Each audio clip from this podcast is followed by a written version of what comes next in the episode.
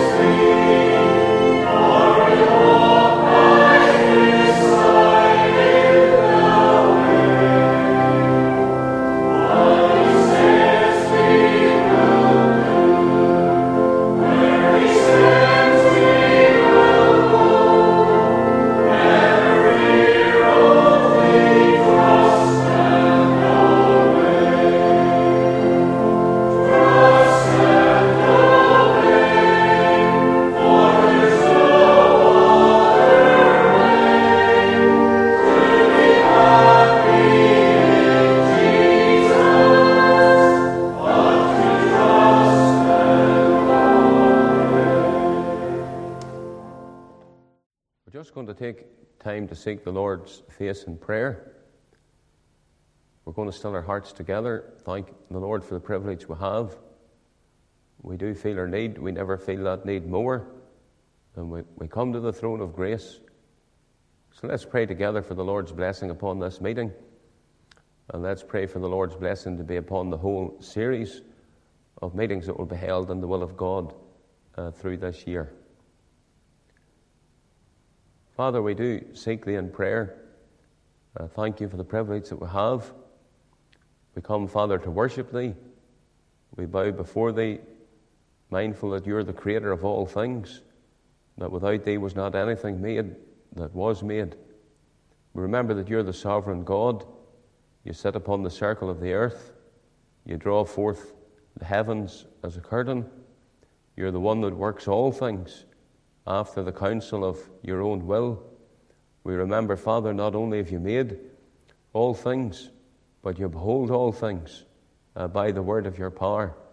We're bowed before thee tonight, we want to say how great thou art. And Lord, how encouraged we are as we seek thee in prayer, as we're mindful that you're the Almighty, that you're the omnipotent God, that what you've promised, uh, you're able also to perform. We thank you for the great promise call on to me, and I will answer thee and show thee great and mighty things which thou knowest not. Lord, our prayer tonight is that you'll show us great and mighty things in this meeting, that you'll show us great and mighty things in our ministry for thee during this new year. Show us great and mighty things in the sovereign grace Advent testimony. Do great, great and mighty things for us, the like of which we have never known before. And Lord, we ask Thee to come in great power upon our land, do great and mighty things in the cause of the gospel. We pray, Father, that this year we'll see a turning of the tide spiritually, that it will see a building of the church of Jesus Christ. We want to ask, Father, that even among your people there will be a greater interest in the second coming of the Lord Jesus Christ, that there will be a greater desire even to study the prophetic scriptures, that that will not be a p- part of the Bible uh, that will be ignored or avoided. Your word says that we have a more sure word of prophecy. We're on to we do well that we take heed. We remember the great promise of blessing, especially for those that read and study the book of the Revelation. So we're asking, Father, give uh, to your people uh, that desire, uh, that hunger uh, give to them that enlightenment. Give even to your servants, the ministers, across our land and across the earth, a greater desire to study uh, these subjects and to preach upon them to the profit and to the edification of the Lord Jesus uh, Christ, or to the edification especially of, of God's people. We pray, Father, uh, that there will be a challenge uh, that might be brought uh, to your people uh, from your word.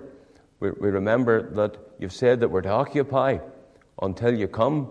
We thank you for that great prospect uh, that the Saviour is coming, that He's going to return once more to this earth. We're, we're to watch and we're to wait uh, for that great event, but we're conscious that we're to be active uh, in, in Thy service as we watch and wait for the return again of our Saviour. Lord, we don't want to be ashamed at your coming. We want to be those uh, that hear the well done of Christ. We want to be those that are found uh, faithful. We remember that your word says that he that has this hope in him purifies himself even as he is pure. So we want to pray, Father, that as the word of God is studied and even preached tonight, it will be a, a challenge uh, to our hearts and to our lives uh, to be more like Christ, uh, to live that holy life, uh, that life of purity as a child of God before this evil and adulterous and wicked generation, uh, even in, in which uh, we're found. We ask thee to remember the meeting tonight. We're glad we can commit it into your hands. We want to pray that God's blessing will rest upon uh, the meeting tonight, that you'll give us a token for good, even at the very commencement of this new year and this new series of uh, monthly meetings. We want to pray that you'll bless your servant, make him a blessing as he ministers the Word of God. We do thank you for the understanding that you've given to him, the insights into the prophetical scriptures. We pray, Father, that his ministry will again tonight uh, be owned of God. We pray it'll be a challenge. We pray he might be the Lord's messenger in the Lord's message, that you'll speak through him. We pray that you'll make him a channel of blessing, uh, not just as he ministers tonight, but in your will as he will minister again at some of these meetings a little later in the year. We just ask that you'll help in every part of the service tonight, and as the broadcast goes forth, that many uh, will have the opportunity to hear it, that it will be a means of blessing and a means of profit uh, to the people of God, to the building up of God's people in the faith of the gospel. We ask thee to remember, Father, uh, the witness of the sovereign grace Advent testimony. We praise thee for it. How you have maintained it, Lord. We, we acknowledge that it's your work, it's been your doing. How this testimony has been preserved for, for over a hundred years, how you have provided uh, so bountifully uh, for it. We want tonight to acknowledge your faithfulness uh, to us, the greatness of your faithfulness. We remember all that are involved in this witness. We remember our secretary, uh, Mr. Toms. Thank you, Father, for how you've spared him, for the good health and strength uh, that you've given uh, to him. We pray that you'll spare him for many more years to come. Thank you for the health and strength that you favoured his dear wife with as well. Thank you for the blessing that they have been for all of their labours, even to promote the cause of the gospel, even to challenge and to promote uh, the, the great subject of the coming again uh, of the Saviour. Lord, we pray that you'll encourage them. We pray that even in their old age, that you'll be pleased to give them much fruit. Your, your word promises fruit even in old age. And we pray, Father, that the most fruitful years of your servants' lives and ministry might yet be uh, before them. Remember our committee. We thank you, Father, uh, for the committee of the Sovereign Grace Advent. Testimony, all that serve faithfully upon that committee. We're mindful of our trustees as well. Thank you for their support. We ask that wisdom will be given to all of the uh, members of our committee, all of our office bearers. Lord, we need that divine wisdom. Your word tells us that you're the one that gives wisdom, and we're asking, Father, for this new year that wisdom and direction will be given. We remember that uh, your word says that wisdom is the principal thing. Uh, therefore, get wisdom, and all thy getting, get understanding.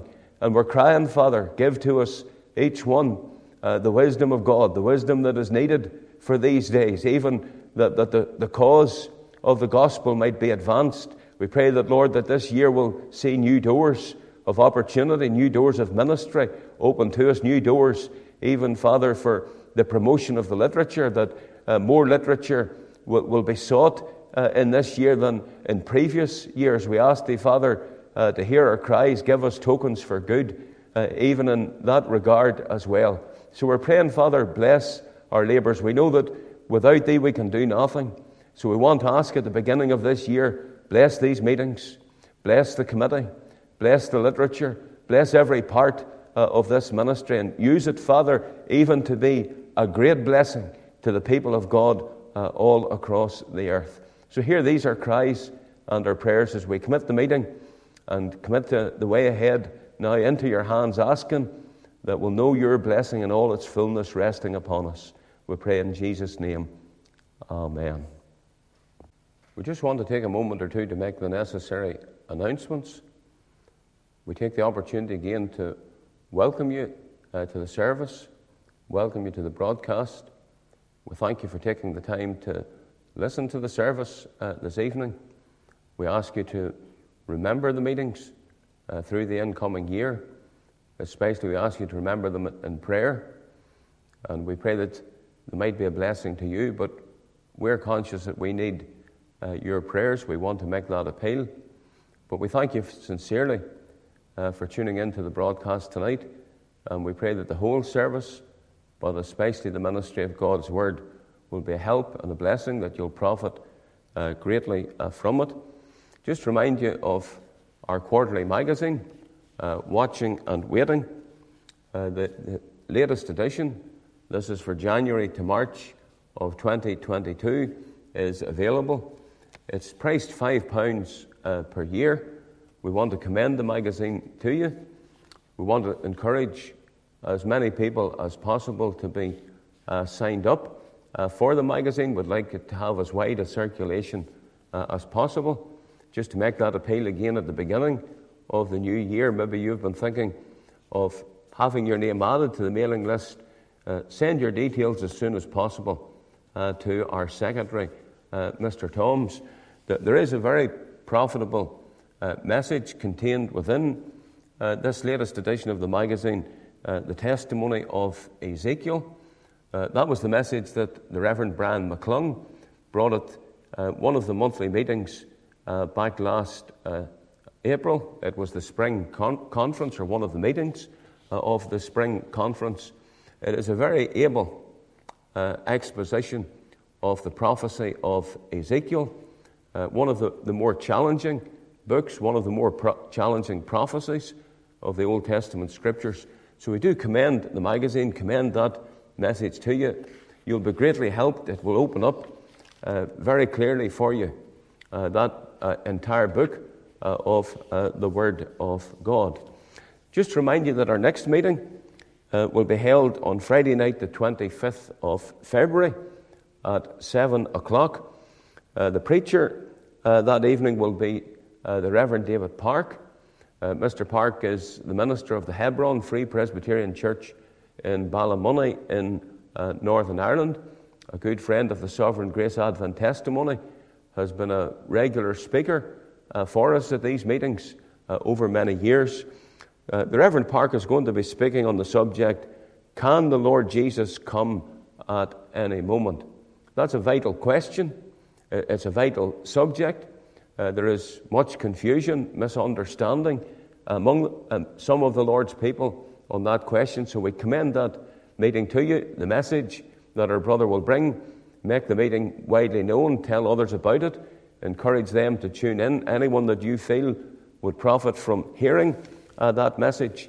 Uh, in the will of the Lord, that meeting uh, will be a broadcast. It will go forth in this uh, similar manner. It will be broadcast uh, over the various internet uh, platforms. In the will of the Lord, if circumstances allow, we're planning to recommence the meetings in London. that is in the New Life Bible Presbyterian Church in Salisbury Road in London. we're planning to do that for the March meeting uh, of this year. We'll be able to confirm that to you uh, during the broadcast uh, next month. So do listen out uh, for that announcement, especially, and it will also be sent out uh, by our secretary in the circular emails that he sends out before uh, the broadcast. So keep that matter in mind.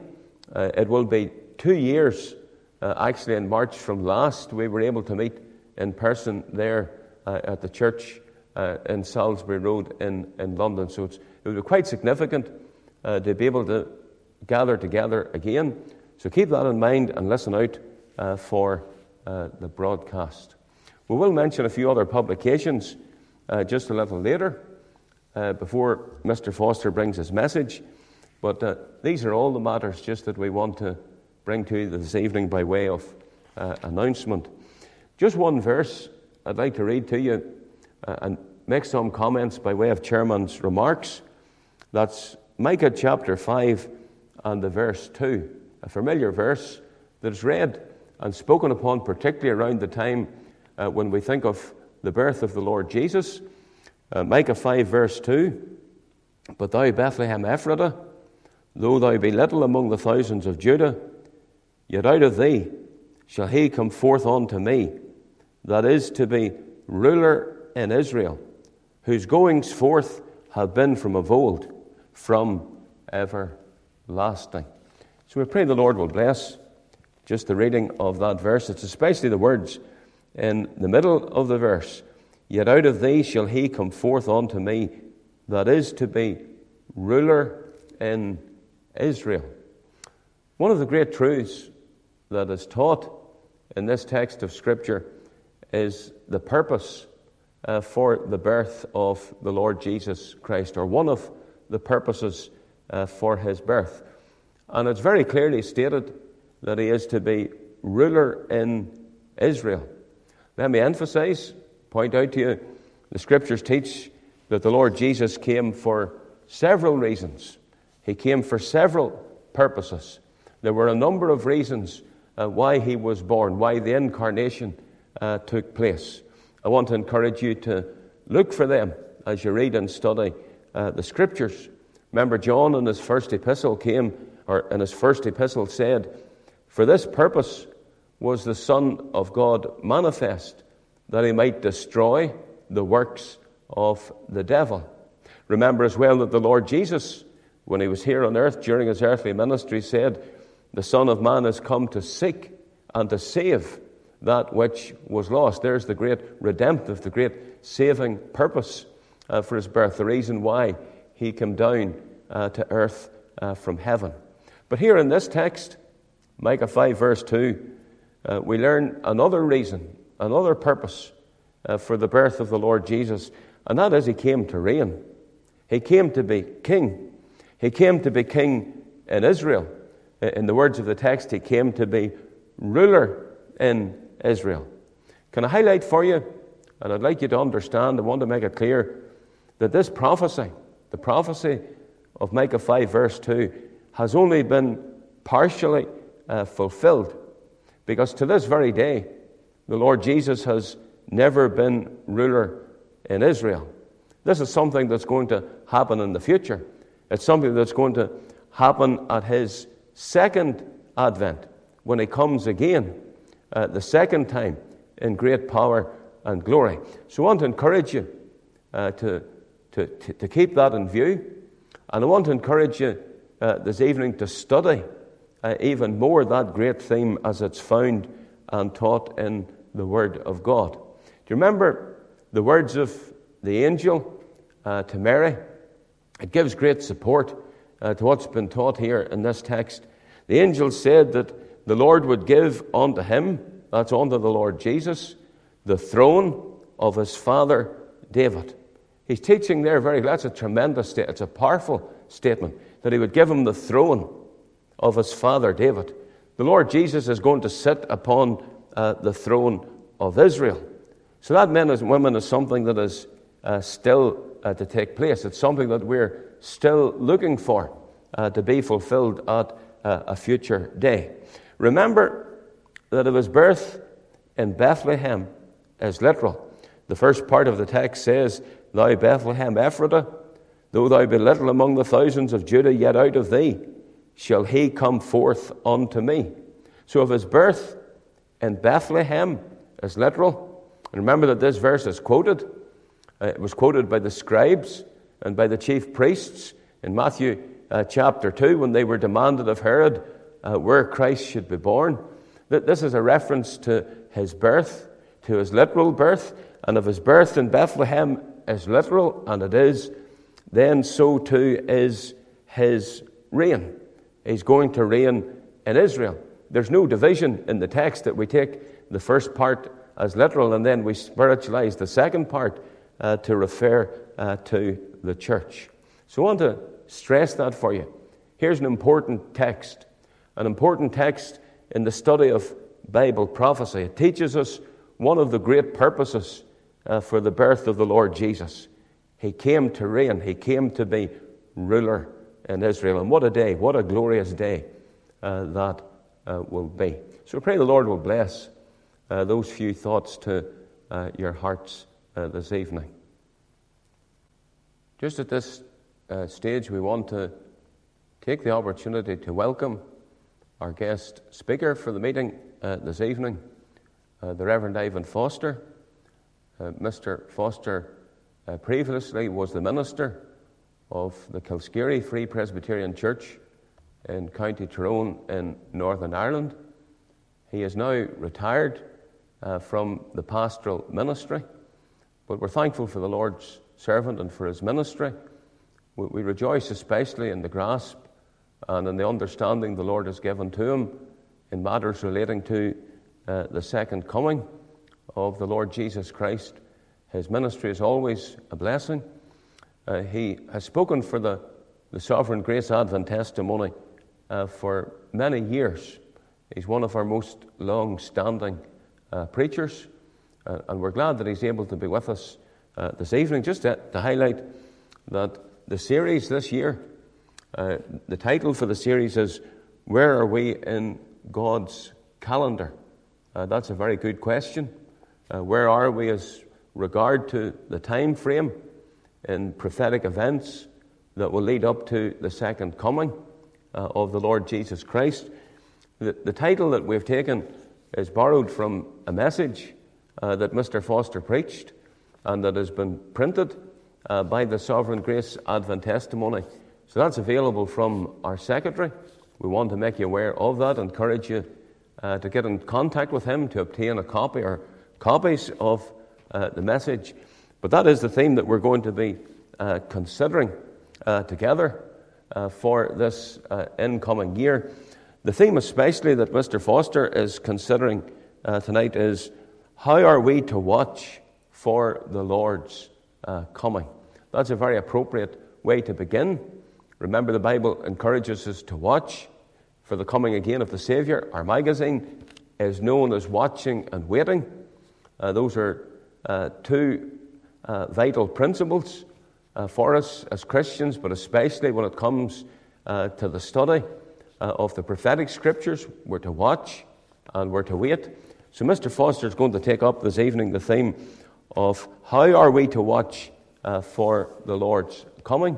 We're looking forward to that message. Just to highlight to you some other publications that we have uh, of Mr. Foster's. There's the little Bible Lands and Bible Light uh, series. Uh, Mr. Foster did the message uh, on grace.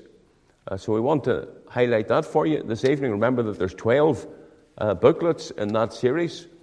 they sell at 40 pence each, or you can have the entire collection for £4, plus the postage and package.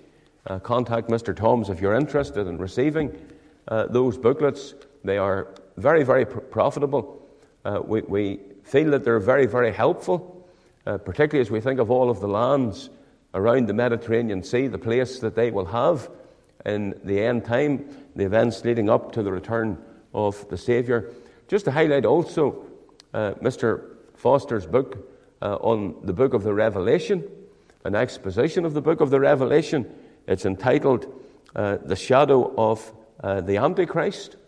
Uh, priced £7.50. Those are also uh, available from the Sovereign Grace Advent Testimony uh, bookstore. So we want to bring those to uh, your attention. in a few minutes, the Lord's servant is going to come and bring his message to us. But just before he does that, we're going to sing our second hymn together. How appropriate it is, a challenge again to our hearts for the days in which we're found. Stand up, stand up for Jesus, ye soldiers of uh, the cross. So let's sing our second hymn together.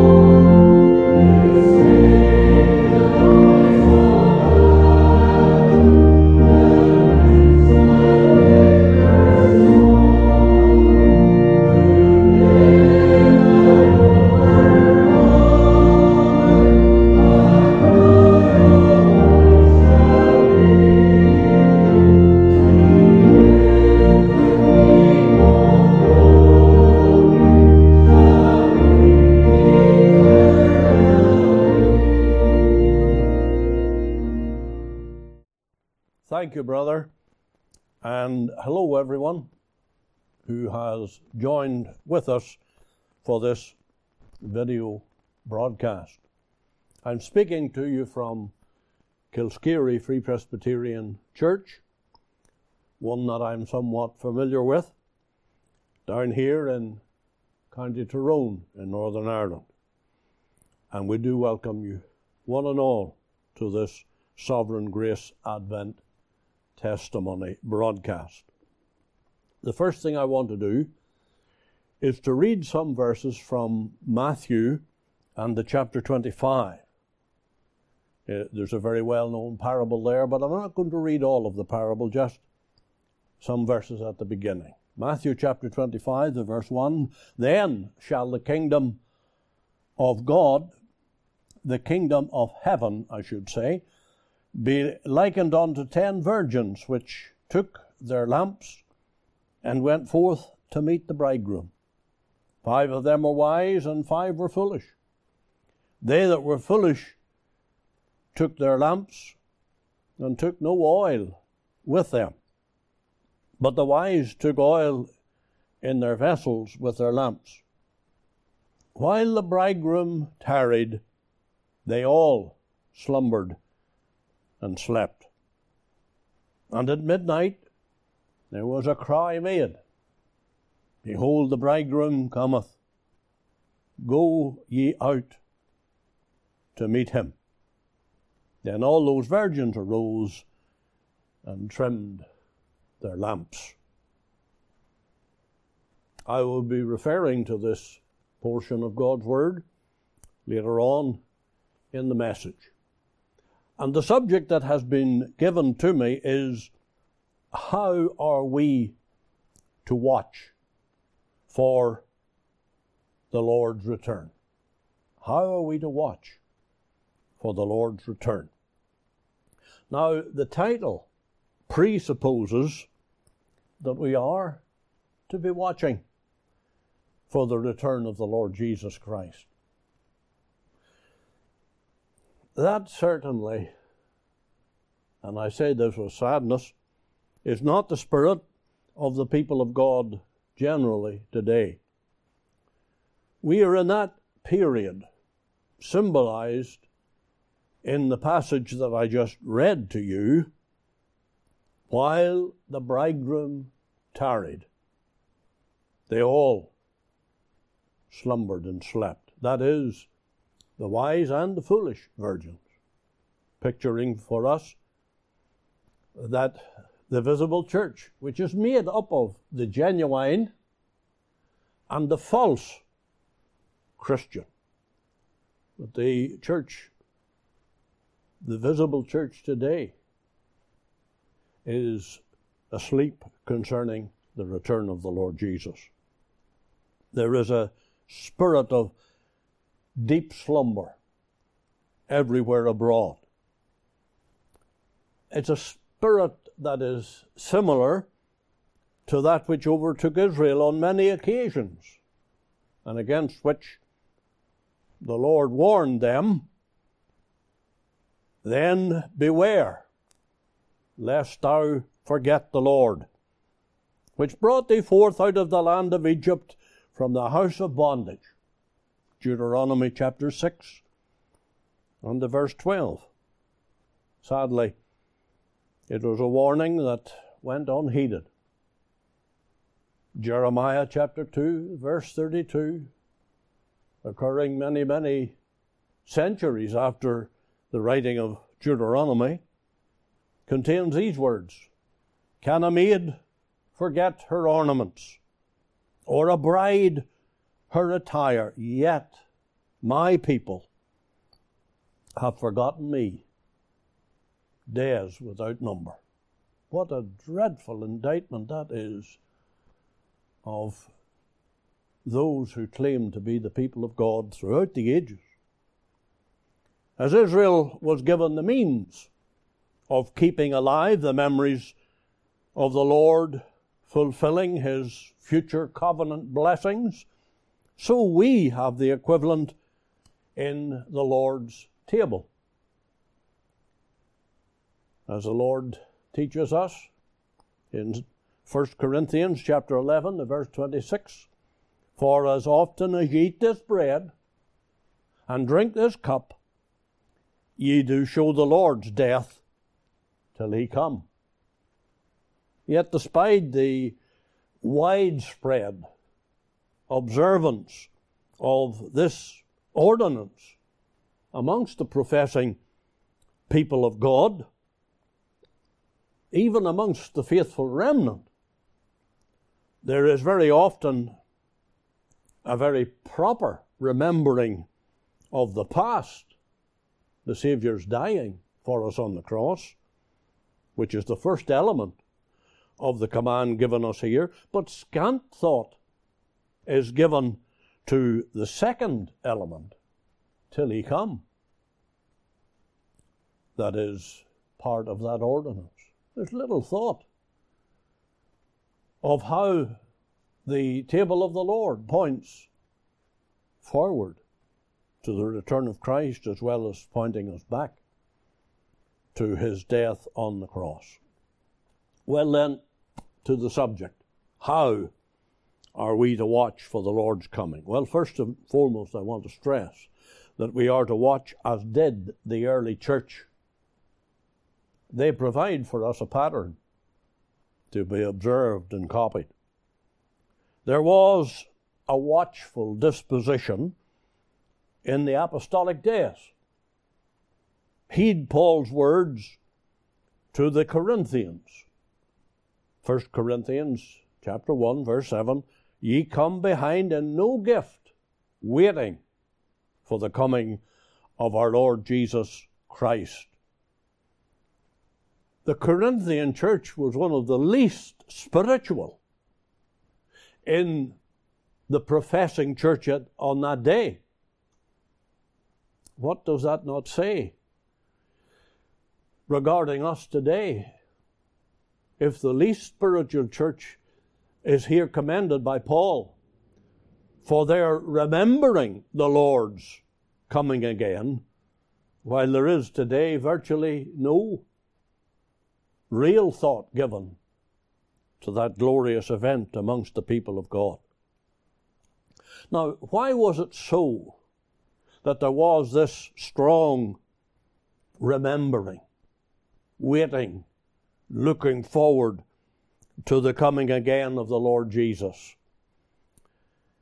Well, I, I would say this that a people who have been very conscious of the Lord's presence, as have or as had the people in the apostolic days, the Lord's presence, the Lord's power, the Lord's blessing, there would be as a result of this experience, a very strong long, longing after the fullness of fellowship that will come again to the people of God at His return. Is there not something of a very sad contrast today to the disposition of the hearts of the apostles uh, uh, uh, uh on the Mount of Ascension? and the direction of their hearts and eyes. You recall how the angel said to them, Ye men of Galilee, why stand ye gazing up into heaven? Acts 1.11. What longing is evident amongst the apostles by that gazing upward. How few gaze upward today, looking for the return of the Lord Jesus Christ. And then again, there are few today in that pose, I say, or the disposition of heart that was manifested by this upward looking by the apostles. Yet we ought to be looking upward. It's part of our Christian profession. Paul wrote to Titus, in chapter 2, the verse 12 and the verse 13 teaching us that denying ungodliness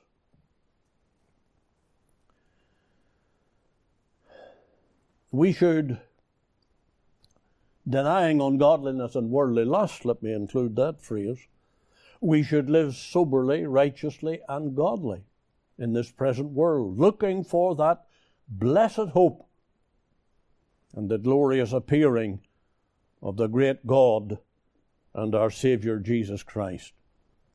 We ought to be looking.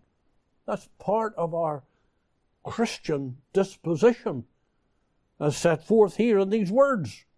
We ought to be looking as did the Father look for the prodigal. Spotting him immediately, he appeared over the horizon. The word looking for, there in Titus, are words that entail the idea of a spirit of waiting, open armed to receive one whose coming is longed for. It implies a living and real expectancy of Christ's return to this earth as it was amongst those few on the mount at the first advent of Christ. We're told in Luke chapter 2 in the verse 25 and behold there was a man in jerusalem whose name was simeon.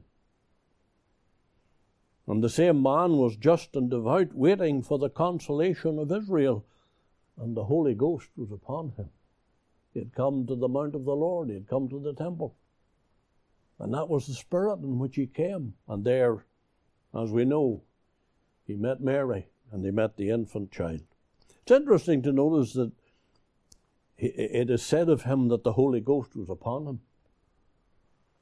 And when the Holy Ghost is upon a person, one of the features of that person is that they will be waiting for the return of the Lord. That chapter 2 of Luke's Gospel introduces us to another very fine person, Anna the prophetess of whom it was said she was of a great age, and had lived with an husband seven years from her virginity. And she was a widow of about fourscore and four years, which departed not from the temple, but served God with fastings and prayers night and day. And coming in at that instant, gave thanks likewise unto the Lord and spake of him to all them that looked for redemption in Jerusalem. Anna was part of a remnant who were waiting for the Savior to come. That was how it was in the first advent. And I say that spirit should be amongst God's people still today. They were in the minority then. Simeon and Anna. And in this day, such as are of their spirit, are very much in the minority. Secondly, we are to watch with an informed heart and mind. We cannot watch intelligently if we do not know what it is we are watching for. Sadly, many today are very poorly informed with regards the Saviour's return. I have heard all too many ministers use the excuse of their self confessed ignorance of prophetic teachings they say, I don't deal with this subject because I'm really not informed of it. What do you think would be the reaction if a man said, Well, I never preach upon the incarnation, I never preach upon the inspiration of Scripture, I, I never preach upon the Trinity because I'm not really that informed about that topic. I could see a heresy trial starting right away.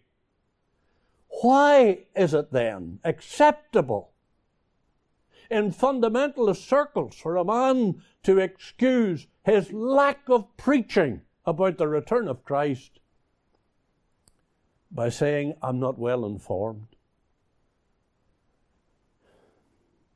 I would say, and I think I can say it without fear of being challenged, that there is no doctrinal subject about which more is given in the Bible than the subject of the return of Christ. Oh, there's little excuse for men to be ignorant of that subject. And it's because preachers take this line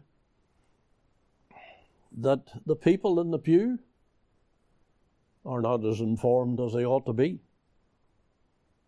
There's no excuse for ignorance concerning the return of Christ. We're commanded to watch.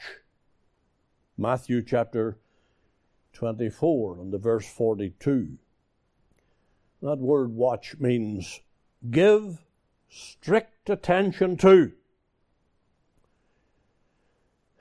Surely there are few who observe this call to strict attention to this subject today. The very telling words of the Saviour to the two disciples on the road to Emmaus shows this to be so. Then he said unto me, then he said unto them, O fools and slow of heart to believe that all, all that the prophets have spoken. Luke 24 25. This is the same word Paul uses of the Galatians who had been deceived by the Judaizers. O foolish Galatians, who hath bewitched you that ye should not obey the truth, before whose eyes Jesus Christ hath been evidently set forth crucified among you. Galatians 3 1. Fools, because they had been misled by ignorance and the lies of the devil's agents. So it is today.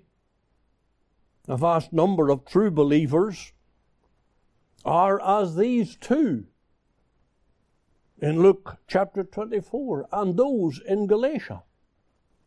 Deceived, foolish in their views and notions because of the lies that are spread and the lack of the truth being spread concerning the return of the Lord Jesus.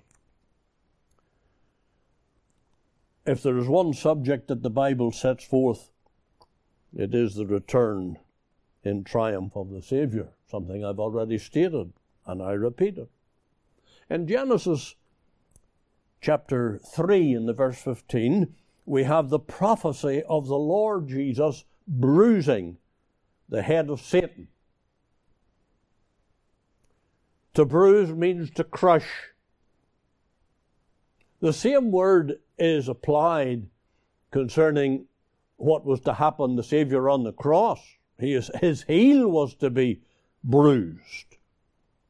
And we know that it was the death of the Saviour that was thereby referred to. Likewise, then, there will be a crushing of the devil's power. It happened at the cross. It will happen to a further, a fuller degree at the Savior's return, and then ultimately that crushing will be accomplished when he is cast into the lake of fire. From Genesis onward, prophecies of the return of Christ become progressively more extensive and more expansive. That's a principle of Scripture we come to the last book of the Bible with all its wonderful detail of events at the end, particularly the last three and a half years. And I would stress this to all of you that when you're reading prophecy, do remember that there is this focusing in more and more and more in the revelations given us of the events of the last days until we're looking at the last three and a half years and then right down to that glorious moment when the Savior returns. Ignorance that is found amongst Christians regarding what the Bible thus teaches of the second advent is testimony to the devil's bewitching influences at work in Galatia and at work amongst God's people everywhere ever since. Again, the Saviour demonstrates in Matthew chapter 24 and 25 the character of the information provided in the Bible about the return of the Saviour. There we have the readiness of the Lord Jesus to answer questions about his return. 24 and the verse 3. There is also his warning about the danger of being deceived on the subject of his return. Verses 4 and then verses 3 to 25 of Matthew chapter 24.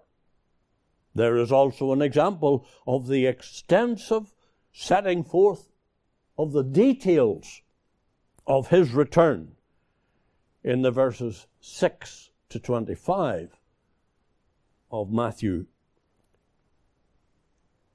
chapter 24. The Lord Jesus employs the plainest of statements and the most illustrative language in these verses and in these chapters. And so it is throughout the Bible. Ignorance among God's people on this subject is inexcusable. Though, sadly, I have heard all too many Christians say that this is such a difficult subject they never even bother about it. That is inexcusable. The third point I want to make is this we are to watch with a consciousness of the Saviour's warning of carelessness overtaking the professing church in the last days. How clearly the Saviour depicts the professing church of today. I read to you the opening verses of Matthew chapter 25, and these words point to this age, this, this time. The word then, with which the chapter begins, tells us that. The times of which the Lord has been speaking were those at the close of the age. Chapters 24 uh, of Matthew, the verses 29 and 30. There, the Saviour immediately set forth some parables and illustrations by which he paints a picture of the happenings of that time. And then, if you look at verses 32 to 33, 37 to 41, 43 and 44, 45 to 51, you will see from these words the linkage between the events that brings us up to verse 1 of Matthew 25. Here is another then. He is still speaking of the last days, as he had been in chapter 24. And the, the verse 1 of chapter 25 brings us, I believe, to this day the day of slumbering saints. Would I not be true in saying that there is little evidence of the Lord's presence and power and blessing amongst us today? We are in a state of carelessness and negligence. We have not been forsaken by the Lord, for that cannot be. But the Lord has withdrawn his presence, which was once known very much amongst us. Psalm 10, verse 1. Why standest thou afar off, O Lord? Why hidest thou thyself in times of trouble? I could preach on that. You know, it's only in times of trouble when God's people look around for the Lord. And then they discover that due to their foolishness and carelessness, the Lord is withdrawn. And now they ask this question. And the answer to it is very simple. The psalmist is complaining. But backsliding and carelessness will cause such a withdrawal by the Lord, a standing afar off. Recall the words of the Lord Jesus upon the cross My God, my God, why hast thou forsaken me? Why? Because of sin. That's what robbed the Lord Jesus of the presence of his Father. It was not his sin. Rather, it was our imputed sin being placed upon him as our substitutionary sacrifice that caused God to see his Son as sin and therefore withdraw from him. As Paul says, 2 Corinthians chapter 5 and the verse 21, For he hath made him to be sin for us, who knew no sin, that we might be made the righteousness of God in him. That's what happened at the cross. And that's why he was forsaken. Christ became as our sins and immediately was forsaken of his Father. And that's why the church is in the state it's in, in today. And who amongst us can deny there is not the power and presence of God that there ought to be? We can but conclude it is sin. Sin amongst God's people will cause the Lord to leave. And the Lord said unto Joshua, Get thee up. Wherefore liest thou thus upon thy face? Israel hath sinned. And they have transgressed my covenant which I commanded them, for they have even taken of the accursed thing, and have also stolen, and dissembled also, and they have put it even among their own stuff. Therefore, the children of Israel could not stand before their enemies, but turned their back before their enemies because they were accursed. Neither will I be with you any more, except ye destroy the accursed thing from among you.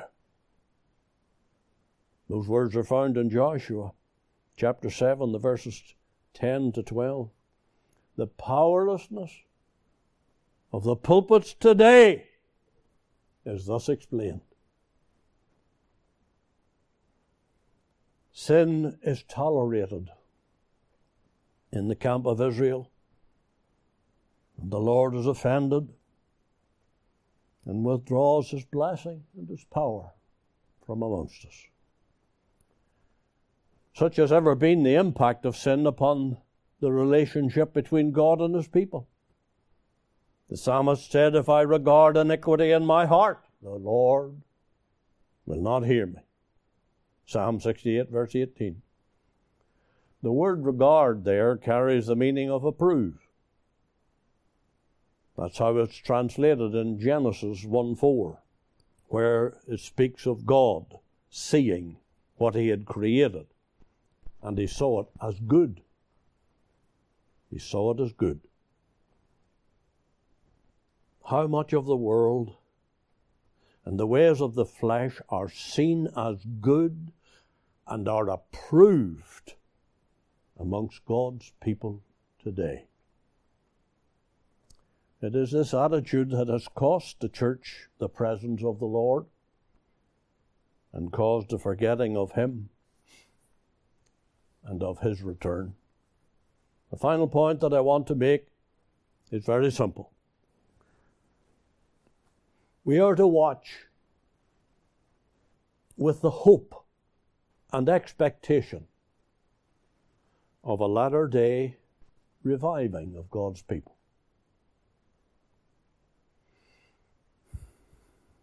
Matthew 25, verses 6 and 7. And at midnight there was a cry made. You couldn't get later in the day than midnight. Behold, the bridegroom cometh, go ye out to meet him.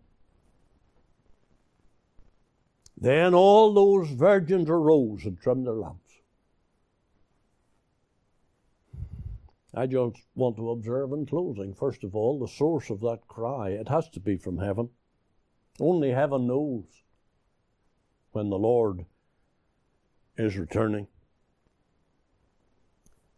And, brethren and sisters, there will be information for those ready to heed the Scriptures regarding the return of Christ, but only heaven knows the precise time of his return. And we must watch carefully and study the scriptures to that end. It is a cry that indicates the approach of the Lord's return. It, it is not a cry announcing his arrival, but rather his approach. He's coming. Please remember what is stated in Daniel regarding our knowledge of the last things. Daniel chapter 12, the verses 8 and 9. And I heard, but I understood not. Then said I, O my Lord, what shall be the end of these things? And the things he's speaking of of the things revealed regarding the very last end days. And he said, Go thy way, Daniel, for the words are closed up and sealed till the time of the end. Not closed up and sealed forever, but only closed up and sealed until the time of the end. And in the time of the end, I believe there will be an unsealing of these prophecies that presently we find hard to understand. Just this morning,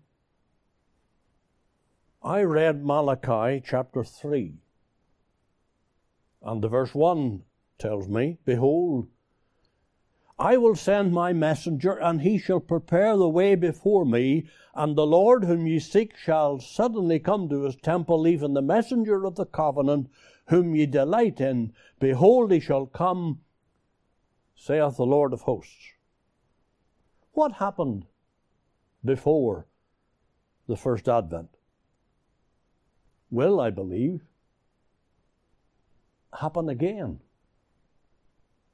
to a measure a great measure before the second advent. John the Baptist came. And the Lord teaches us that before he comes again, Elijah will come.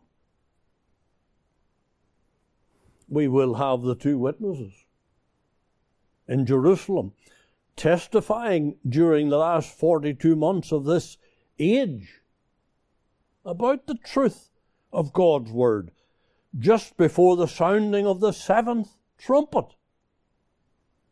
And that glorious announcement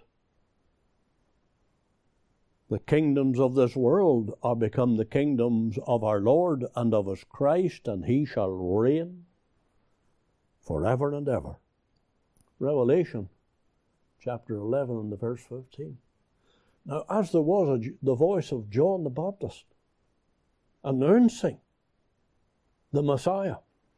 I believe God will have more than one voice announcing the coming, the near return of the Lord Jesus Christ in that day.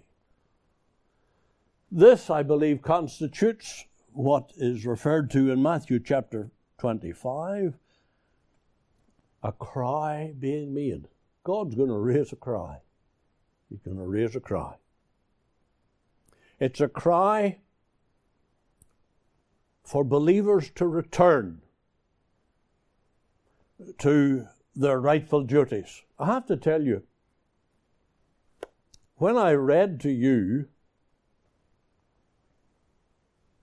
that passage from Matthew at the beginning of this message, I noticed something that I cannot remember noticing before, though possibly I have seen it before and noted it before.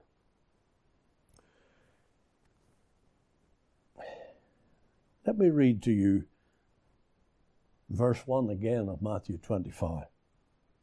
Then shall the kingdom of heaven be likened unto ten virgins which took their lamps and went forth to meet the bridegroom.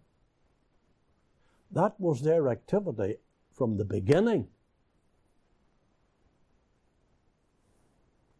They were intended to go forth to meet the bridegroom, but then they fell asleep. And I realized, well, that's what has happened so clearly. The early church, it was waiting for the bridegroom. But a sleepiness has overtaken the church for a long time now. But God is going to raise up the sleeping. And when they do rise up, they'll return to the duties that have been neglected. For as we read in Matthew 25, they trimmed their lamps and they went forth to meet the bridegroom. They had neglected their lamps. Oh, there was oil there, but the lamps needed trimming or dressing. That's a term I remember being used in my boyhood days, for I come from a day and from a home in which there was no electricity. And for quite a few years of my early life, I knew what it was for the old lamp to be trimmed, the globe taken off it, cleaned. I always remember they used, my mother used old newspapers. That seemed to work very well in cleaning away the soot that was inside the globe of the lamp until it was sparkling clean. And then the wick was screwed up and trimmed so that it burned evenly. And that was done on a very regular basis, almost every day. And that's what's referred to here a preparing of the lamp so that it burns bright. And that's what God is going to do amongst His people. There will be a restoration of that clear testifying to the whole counsel of God, including the return of Christ to this world. It says they went out to meet him. That's what we need to do. We need to have our faces set toward the return of Christ. And we, we need every day to be so living as to be going to meet him. We've got our back toward everything that is in the world. And we're going toward the Lord. You remember Noah and his family? They entered into the ark before the flood came. And they were in the ark for a number of days before the flood came. And the world would have noticed them getting into the ark while there was yet no evidence of any rainfall. I believe that symbolizes very clearly what will be the disposition of that generation who will be given the glorious task of welcoming the Lord Jesus Christ.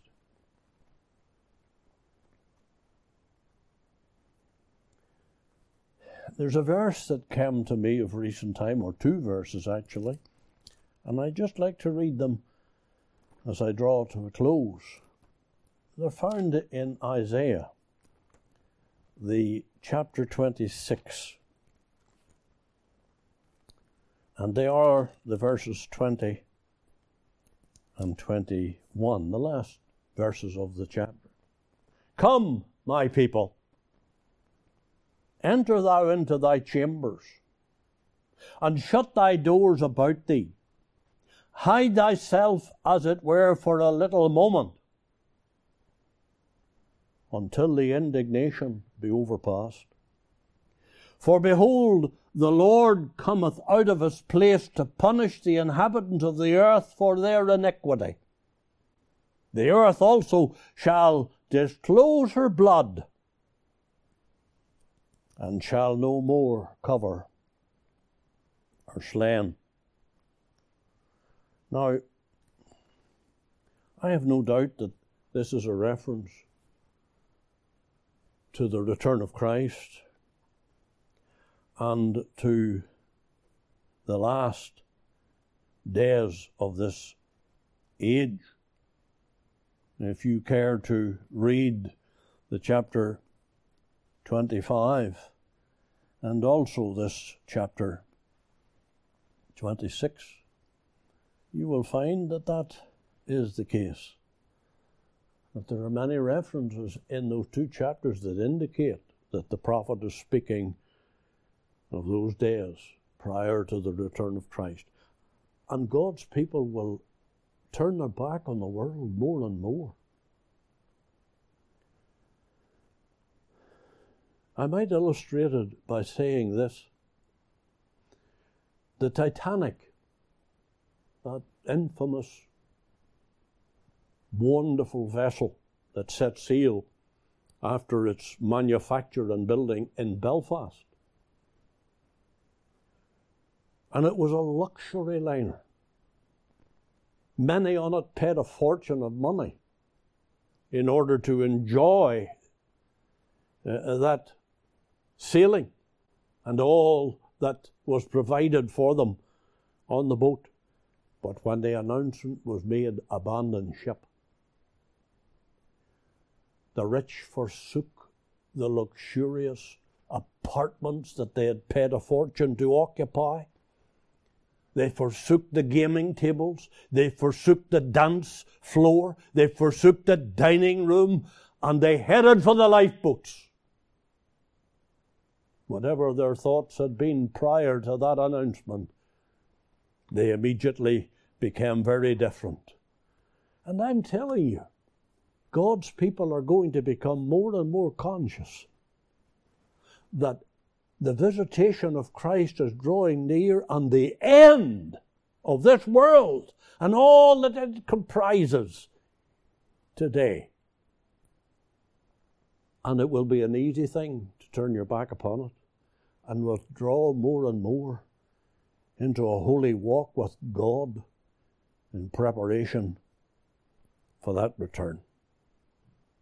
This cry in Matthew 25 is one which heralds the long awaited entrance to the marriage supper. Did you see what it said there? Well, we didn't read it, but I'm sure you're you're acquainted well enough with Matthew chapter 25 as to how that parable ends that the Savior set before uh, the disciples. It says that while the foolish went to buy, I'm reading from verse 10, the bridegroom came, and they that were ready went with him to the marriage, and the door was shut. The marriage supper of the Lamb. Oh, if we recognize that that's what's drawing near, what excitement and joy should fill our hearts. Dear Christian, are you so waiting? Any listening to this broadcast, are you so waiting? With this question, we end our message, our study this evening. The Lord bless you all richly. Amen. We do want to thank uh, the Lord's servant for his ministry this evening, uh, for the help that is known, the time that has been put in to the study and uh, to the preparation of the message, the challenge that has been to our hearts. Uh, we pray the Lord will help us uh, to watch, and we pray that even from what we've heard, that we'll be better informed, better instructed as the Lord's people how we are to watch uh, for the return again of the Saviour, the things that we're uh, to watch for, the events that we're to watch for unfolding. So we do appreciate very much uh, the message that we've heard uh, from the Lord's servant tonight. Mr. Foster will be ministering uh, at some of the other meetings a little later on in the year, so do pray for him as he prepares uh, those messages and uh, watch out for the advertisements.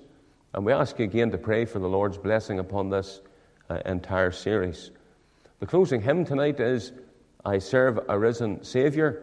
He's in the world today, and I know that He is living, whatever men uh, may say. A great hymn about uh, the resurrection uh, of Christ.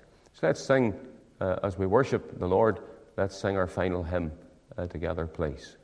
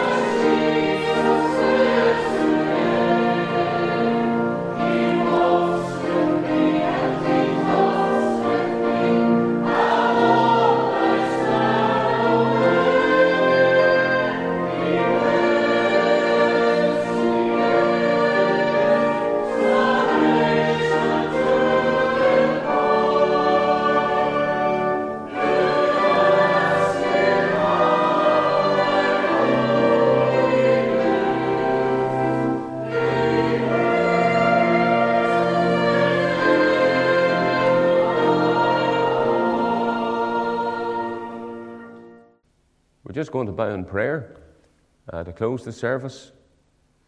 I want to pray that the Lord will bless all that has taken place, especially use uh, His word. So let's seek His face together. Father, we lift our hearts to Thee in praise. Thank you for being with us this evening. We thank you for your hand upon uh, the broadcast, for every part of it. We want to pray, Father, that you'll use this broadcast as it goes forth across the internet. We pray, Father, that you will overrule uh, so that it will be brought to the attention of many of your people. It will be a help uh, to them, that it will give them light and understanding of uh, the Scriptures. We pray, Father, that you'll bless the literatures that goes forth. We pray that there will be an interest in some of the literature that has been highlighted tonight. And we want to thank you especially for the Word of God, uh, for the good Word of God. We have rejoiced over your Word as those that have found great spoil. We pray that you'll bless your servant in his own heart and soul as he has delivered the message to us. But we want to pray, Father, that many will hear it, and we pray that many will be brought to a fuller and clearer understanding of uh, the subject of uh, the second coming of the Lord Jesus Christ.